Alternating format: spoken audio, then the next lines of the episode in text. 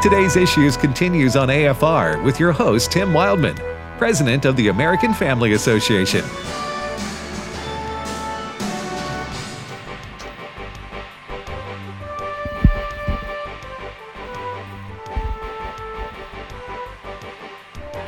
Hey, welcome back, everybody, to the uh, program Today's Issues on American Family Radio. I'm Tim Wildman with Ed Vitagliano, and uh, we thank you for listening to AFR. Joining us now in studio is Steve Jordahl. Good morning, Steve. Hey, good morning. Um, folks, if you want to join us on YouTube or Facebook, we're live video streaming the show there. Go and uh, check that out. Just type in today's issues, and you can watch the show on YouTube or Facebook. And in the coming weeks or months, I'm not sure exactly when this is going to happen, but we are working on our own streaming service. Uh, so we'll basically have our own YouTube type service available here on American Family Radio, and we're excited about that. um, Can I can I just laugh at something? you go right ahead, man. I, I hope maybe Steve doesn't have this this story this story, but 350.org. This is a Fox News story. 350.org. Org, a left wing green group focused on grassroots efforts to fight climate change is being plagued by accusations of white supremacy culture within its own organization because it was founded by quote a group of white people. Now, what am I going to talk about? I just think that's hilarious. That's a beautiful thing, right Yes, it there. is. The- the where, le- where the- are you reading this? This now? is a Fox News story. It's, it's uh, basically woke eating woke. Re-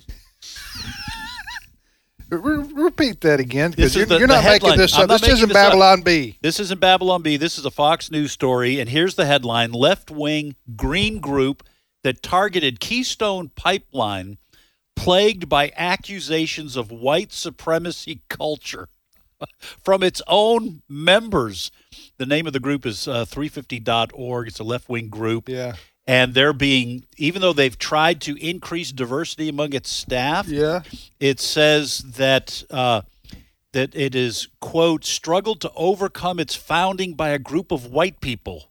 That's the criticism that it was founded by white people, so it is fighting off white supremacy culture Inside accus- their inside their green group. This is I, I'm just telling you, this makes my day.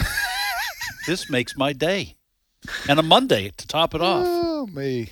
Anyway, Oh, that's me. hilarious. That is hilarious. Absolutely. Um, hey, you wanted to mention real quick before we let Steve lead off with the news here. You wanted to mention last half hour we were talking with Kirby Anderson about woke theology Right. and the social justice movement, critical race theory, the promotion of godlessness and Marxism. All Right. these things are interrelated. And you were saying, and I, I had mentioned about the uh, the woke left. They're against private ownership of private property, basically. Uh, Well, you, you, and, Unless we- it's and, them. and, and wealth. unless it's and them. you had a quote from uh, Alexandria Ocasio Cortez. Which is a representative Democrat from New York, New York AOC, City. AOC. Yeah, because you asked the question of Kirby, well, what's their end game? And you you said, and we all agreed that they may not be able to art- articulate what they want to replace it with, but they know one thing: America's got to go. so I was, we were talking during the break that uh, AOC has called capitalism irredeemable, which means you can't improve it to the point where it works. She said. Uh, quote, capitalism is an ideology of capital, okay? The most important thing is the concentration of capital and to seek and maximize profit. To me, capitalism is irredeemable and it uh, obviously can't. Now, that was uh, a couple of years ago, she said that, but she gets elected, will probably continue to get reelected and be the leader of the left wing of the Democratic Party and she has said capitalism is irredeemable. So, Well, Black Lives Matter, the organization, their founders, two of their three founders, said that they were uh, trained Marxists. yes, So bragged th- about this is not something they're embarrassed about. This is Marxism wants to destroy capitalism, which Yeah. fits right along with what. Right. AOC. Capitalism is what our country, the financial system our country is founded on, and, Right. uh, and what made us the wealthiest country in the world, and and given uh, given uh, a, a way of life in America, or even the poorest in America, are better than probably seventy percent of the world's population Right. in terms of uh, economic economics and and and again uh, An opportunity. an opportunity. So, but they want to tear it all down. Yes. So this is right out of the. We're not making this up. No, we're no, no, exaggerating, Right. exaggerating. All right, uh, you're listening to today's issue, Steve. Uh, we haven't even talked at all about the uh, potential war between Russia and the Ukraine. What's the latest there? Well, the U.S. troops or troops, Russian troops, continue to be massed at the Ukrainian border. They haven't moved yet, but yeah, American troops have now are in Poland, and uh, some are within two miles of the Ukrainian border. They have not crossed into Ukraine as promised. So what is happening um, is that uh, uh, Putin, U.S. intelligence now says that uh, Vladimir Putin is considering recognizing Ukraine separatists within Ukraine. Kind of the same thing that happened with Crimea, which was part of Ukraine before Russia annexed it. They What's a what's a what's a separatist? What are you talking about? a rebel, someone who does not support, someone who supports Russia within. but, they live inside the they Ukraine. live inside the Ukraine. They're Ukrainian and they support Russia. So um, that Russia used this excuse to go into Crimea back in the day, and they, our State Department says that they are considering it. Intelligence says they're uh, considering it. The Yeah, White but House- Biden keeps saying that he, President Biden keeps saying, and he has been doing this for about two weeks now, that Russia is going to invade Ukraine. he said he's certain. Okay. Any day now. What is what have you been saying? Well, for and that, he's putting a lot on the line there. What reputation Biden still has left, seems to me. Uh, maybe there's not a lot there, but uh, what's he doing this for, Ed? Well- or, or maybe maybe he's maybe he's legitimately he in his mind legitimately warning the world that it's going to happen. I, I think it's a little bit of, of both, and A little uh, bit of both. What? Well, I think he is trying to warn the world. I think he is trying to warn Russia, but I think he's also um, setting himself up to be the person who heads off war in Europe. So he has been talking about, Nancy Pelosi's been talking about, Kamala Harris has been talking about, we're not going to let Russia get away with it. You can't change borders, you know, by violence and by military strength and invading countries. So if Russia was bluffing, then Joe Biden can say, if Russia begins withdrawing its troops, he can say, I talked him out of it. I faced down Putin. If Russia goes ahead with the invasion, then Joe Biden can say, We warned Russia. We are now going to come with sanctions to punish them. So he, I think, I think the Biden administration is trying to protect itself politically, has been talking about Russia to avoid a lot of uh, focus on his own problems here domestically. You may be exactly right, but if you are, I think Biden probably overstepped by saying, I am certain that Russia is going to invade. Because now, if they don't, um, then his certainty was, was wrong. Uh, No, he he would say, I understand what you're saying. What I think Biden would say is they were. We had the intelligence. They were going to invade. I stopped it. Yeah, I, I, um, I spent the weekend with some friends. Uh, Heather and I did, in down in Jackson, and um, the guy, uh, the husband there, is uh, special forces. Yeah. Just got back from Iraq, but he's very read up on what's going on. He doesn't think there's going to be an invasion.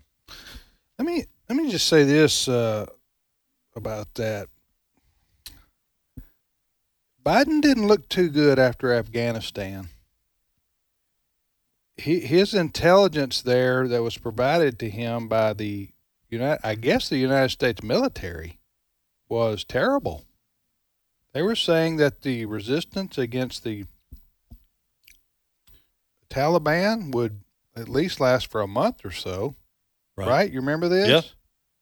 They It didn't expect the military. It to collapsed within a few days, Right. and and um, so you were going, you were wanting to know: Does the president of the United States not, not have any mo better information than to know the Taliban takes over in two or three days, let, leaving us leaving us flat-footed in terms of getting Americans out, and we see the disaster that happened there, including Military equipment. yes, including 13 deaths of American soldiers. Uh, so I'm just saying he didn't. He looked terrible. Biden did after that, after Afghanistan. I'm just saying if he's predicting war here, he keeps saying it's going to happen, and maybe it will. But if it doesn't happen, then again, he will look like a fool because he'll he keep why, why even mention even to me it, it's why if you think that Russia is going to invade Ukraine or if you've been told they are going to do it for certain I'm not sure of the advantageous uh, the advantageousness or the uh, the call for saying that out loud to the world is necessary Tim agrees with me, not you. Uh, I don't know It's the did- second time today. Uh, I, I, I, yeah, I, no, I, I think no. Ed, Ed's Ed was explaining why he would do what he would do, given the best rationale possible. But I'm just saying, most presidents keep things like that close to their best. They don't tip their hand on whether or not they think somebody's going to do something or not, unless they, you know, they they because diplomacy is working behind the scenes to, in this case, avert war between Russia and Ukraine. Um, and Ukraine, well, it won't be much of a war, quite frankly. If if things are as they are, Russia will roll in and take over. That's not what uh, we heard on AFR with uh, Frank Gaffney just over the weekend. But it, unless, well, explain to us that, but I, I guess I, I, unless American forces get involved or some other NATO forces. So, what, what did Frank say? Frank said that the forces within Ukraine can muster at least equal, if not more, soldiers than are massed at the Russian border, and that uh, Russia would uh, they would need to bulk up by about three times if they wanted to assure uh, a victory to walk in and, and take over. That's that's just Well, I what, what I heard Frank him say. Gaffney, Yeah. you know, on this. All right, so we will see what happens. Uh, but you, you you you said Biden is Biden is saying everything he thinks out loud on this because for the reasons you mentioned. Yeah, and, and he's got nothing else. I mean, he can't. We're not going to go to war to protect Ukraine. They're not a NATO country. We don't have enough forces over there, even if we had a mind to. So all Joe Biden has is the the public shaming of Russia and the threats to keep them from doing it. Because if he said if he said nothing, and we did nothing, uh, and Russia rolls in and takes Ukraine, that's his second foreign policy disaster in his very young administration. And Yeah. I, I, I, who knows? I mean, Russian Foreign Minister Lavrov and uh, Secretary of State Antony Blinken are going to meet uh, soon. And the White House now says that Biden and Putin have agreed to, in principle to meet. Well, so just throw that out there. you know, what it's worth. Bi- yes, yes, Biden Biden may be sort of boxing himself in, but Putin's also boxing himself in Mhm. on this because uh, he's going to be he's the one that built up all the forces and the war machine on the border of Ukraine, and if he backs down without getting whatever it is that he did that for in the first place, leverage to get, I guess, Ukraine to say we won't join NATO, right? Right. Isn't that what or NATO say they won't allow Ukraine to join. Yeah. I don't know. Ukraine has asked to join. Huh?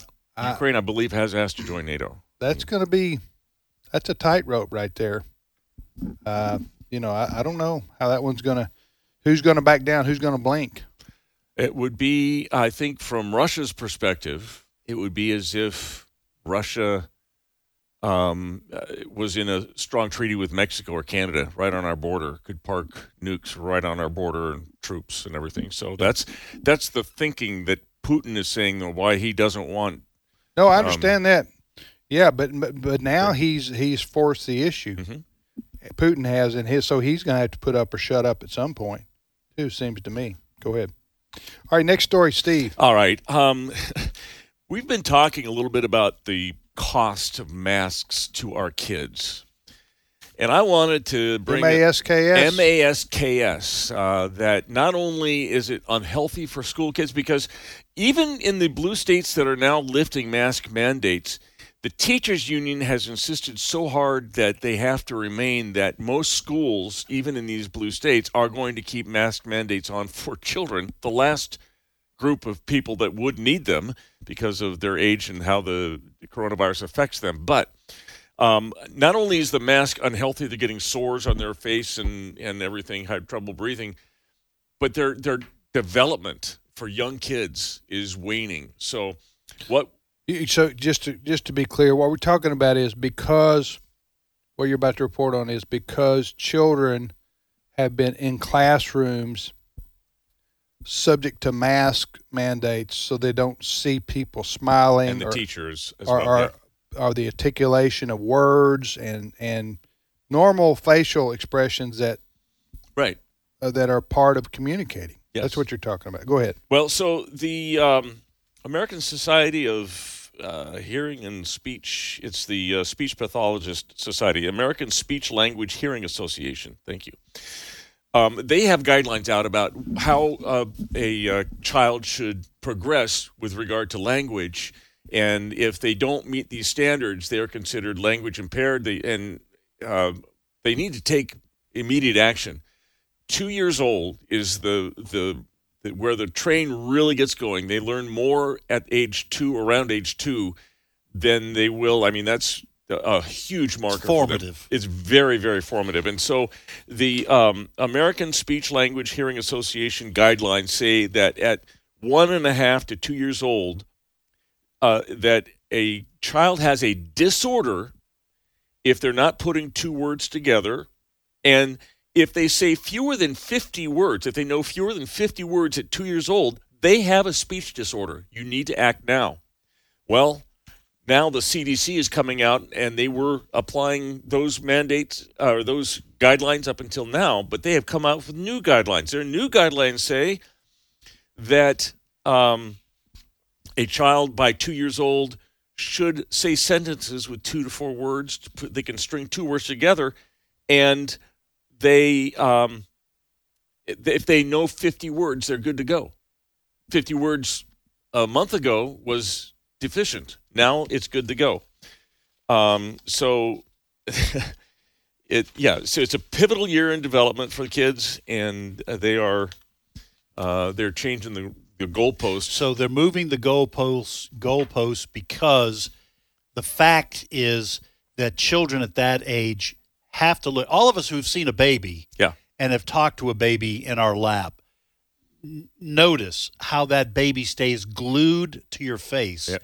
and tries to mouth in mimicry Yep. of what they're seeing an adult do. And what we're seeing here is because adults were wearing masks, these small children were not able to develop verbally as quickly as the CDC used to say they should. Well, this, yes, and and so the question is, why is the CDC changing its guidelines? Well, some people are saying the teachers' union, um, which has huge influence, has had huge influence in this discussion, don't want to be blamed for this, and they would be blamed for this if uh, if all else being equal. Well, that's just that's that's sad, and we all know that these mandates and the lockdowns and the ma- you know the masks and everything, the remote learning has taken its toll psychologically, uh, biologically, physically. Now we're Academically? talking academically. All this has been, uh, and and science. A lot of scientists are saying no, we should not, never have locked down because of a lot of these things we're talking about when it comes to children, all the way through teenage years. Kids Well, are lonely. and the children and, and teenagers were the least vulnerable Yes, all throughout the pandemic. Yep. The least vulnerable And remain so. Yeah, to the to to COVID. to COVID. Yeah. Yeah. Yeah. Next story, Steve. All right. Um, our press here is. Um, uh, you guys talked, I think, about CRT with. Uh, We with did. Kirby. Kirby. Well, um, the Washington Post is all on board. So they're writing about the uh, Ottawa trucker convoy.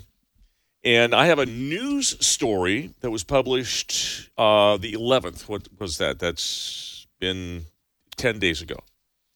and it just came to my attention. This is what they say in the la- next to last paragraph of this news story about the trucker. They say the primarily white supporters of the Freedom Convoy argue that pandemic mandates infringe upon their constitutional right to freedom. Quote, the notion of freedom was historically and remains intertwined with whiteness. As historian Tyler Stovall has argued, the belief that one's entitlement to freedom that one's entitlement to freedom is a key component of white supremacy. The belief that one is entitled to freedom is a key component of white supremacy. This is the Washington Post The Washington editorial. Po- no, the news story. The Nothing news on here story? says edit- editorial. Well, that the reason that's the reason that's significant is the Washington Post is one of the most read newspapers in the country. Go ahead, Ed. Yeah, that's um, okay. I'm just going to use a word here that my grandkids always remind me we don't say, and that is stupid. Okay, my grandkids are no, Papa, we don't say that word. We don't call things or people stupid. Okay. but that's stupid. well, what's the alternative in terms of wanting to be free? If that is a if that is locked into white supremacy and it's a word that comes out of white privilege, then what's the alternative? Well, what the, is it they're calling? the calling very for? next sentence after I stopped reading is this explains why the Freedom Convoy members see themselves as entitled to freedom, no matter the public health consequences to those around them. So the That's alternative is that we have to do this for our fellow man. Our so, freedom so freedom is not as important as the common good. freedom. Yeah. freedom. Heard that somewhere before. Yeah, Like the. Communist Manifesto, maybe. huh? Something like that. Yeah. So, uh, folks, uh, time for collectivism, Yeah. and we got to join with the collective, and um, you know, join the Borg if you're a Star Trek fan. Yep. Uh, join the collective because that's most important. Forget about your individual freedoms. Yep. Um, okay, just really quickly, two two quick things as we end. Um, Bill Gates was at a, uh, a symposium. He was talking about mask mandates and was asked, "What's what? What do you think about mask mandates?" He says, "I think there are a lot of people in America who are confused about whether they should be wearing masks." Well, it's interesting, you know, because the downs. What's the downside of wearing masks? I mean, it's got to be tough. You know, you have to wear pants. Why not wear masks? Well, we just talked about the downside uh, of it, Yes. uh, which is a which the even academics, pathologists, is that what you, you said? Speech, Speech pathologist, yes. yeah, are saying, and everybody knows it's not healthy to have children masked up for months and years on end. But- I mean, that's just self-evident. Who, who Gates said that? say- Who Bill said- Gates. Bill Gates. Oh, Bill Gates. You have to wear pants. Why? What- Why is he an expert on everything? You wonder, Because he's you? rich. He's Huh? a rich white guy who's Yeah. trying to tell. Who's trying to tell? I'm half Italian and half Greek, and I'm tired of that rich white guy telling me how I should live. Okay, one more thing, real quick. Zach Brown is an 18-year-old kid in Chicago. Goes to Loyola Marymount or Loyola University in Chicago. He was caught robbing a train. He's been charged with armed robbery. He was caught by his mom. His mom recognized him on the video and drug him down to the police station and turned him in. That's mom of the year right there. There you go. Let me tell you what uh, what he what he threatened. He threatened the uh, the uh, train conductor. train conductor. He robbed him at gunpoint. Well, and he says the, now the prosecutor says it was a BB gun and he was hungry. You got to remember, Judge, Well, what I it felt his, like to I be a guess hungry. his mother didn't agree with him and No. turned him turned him in to probably police. wasn't hungry if he's got a mom who would do that. She'd probably feed him, I would think. All right, thank you for joining us today on the program. Today's issues, everybody, and uh, we hope you have a, a great Monday afternoon. Keep listening to AFR, and we shall see you back here tomorrow.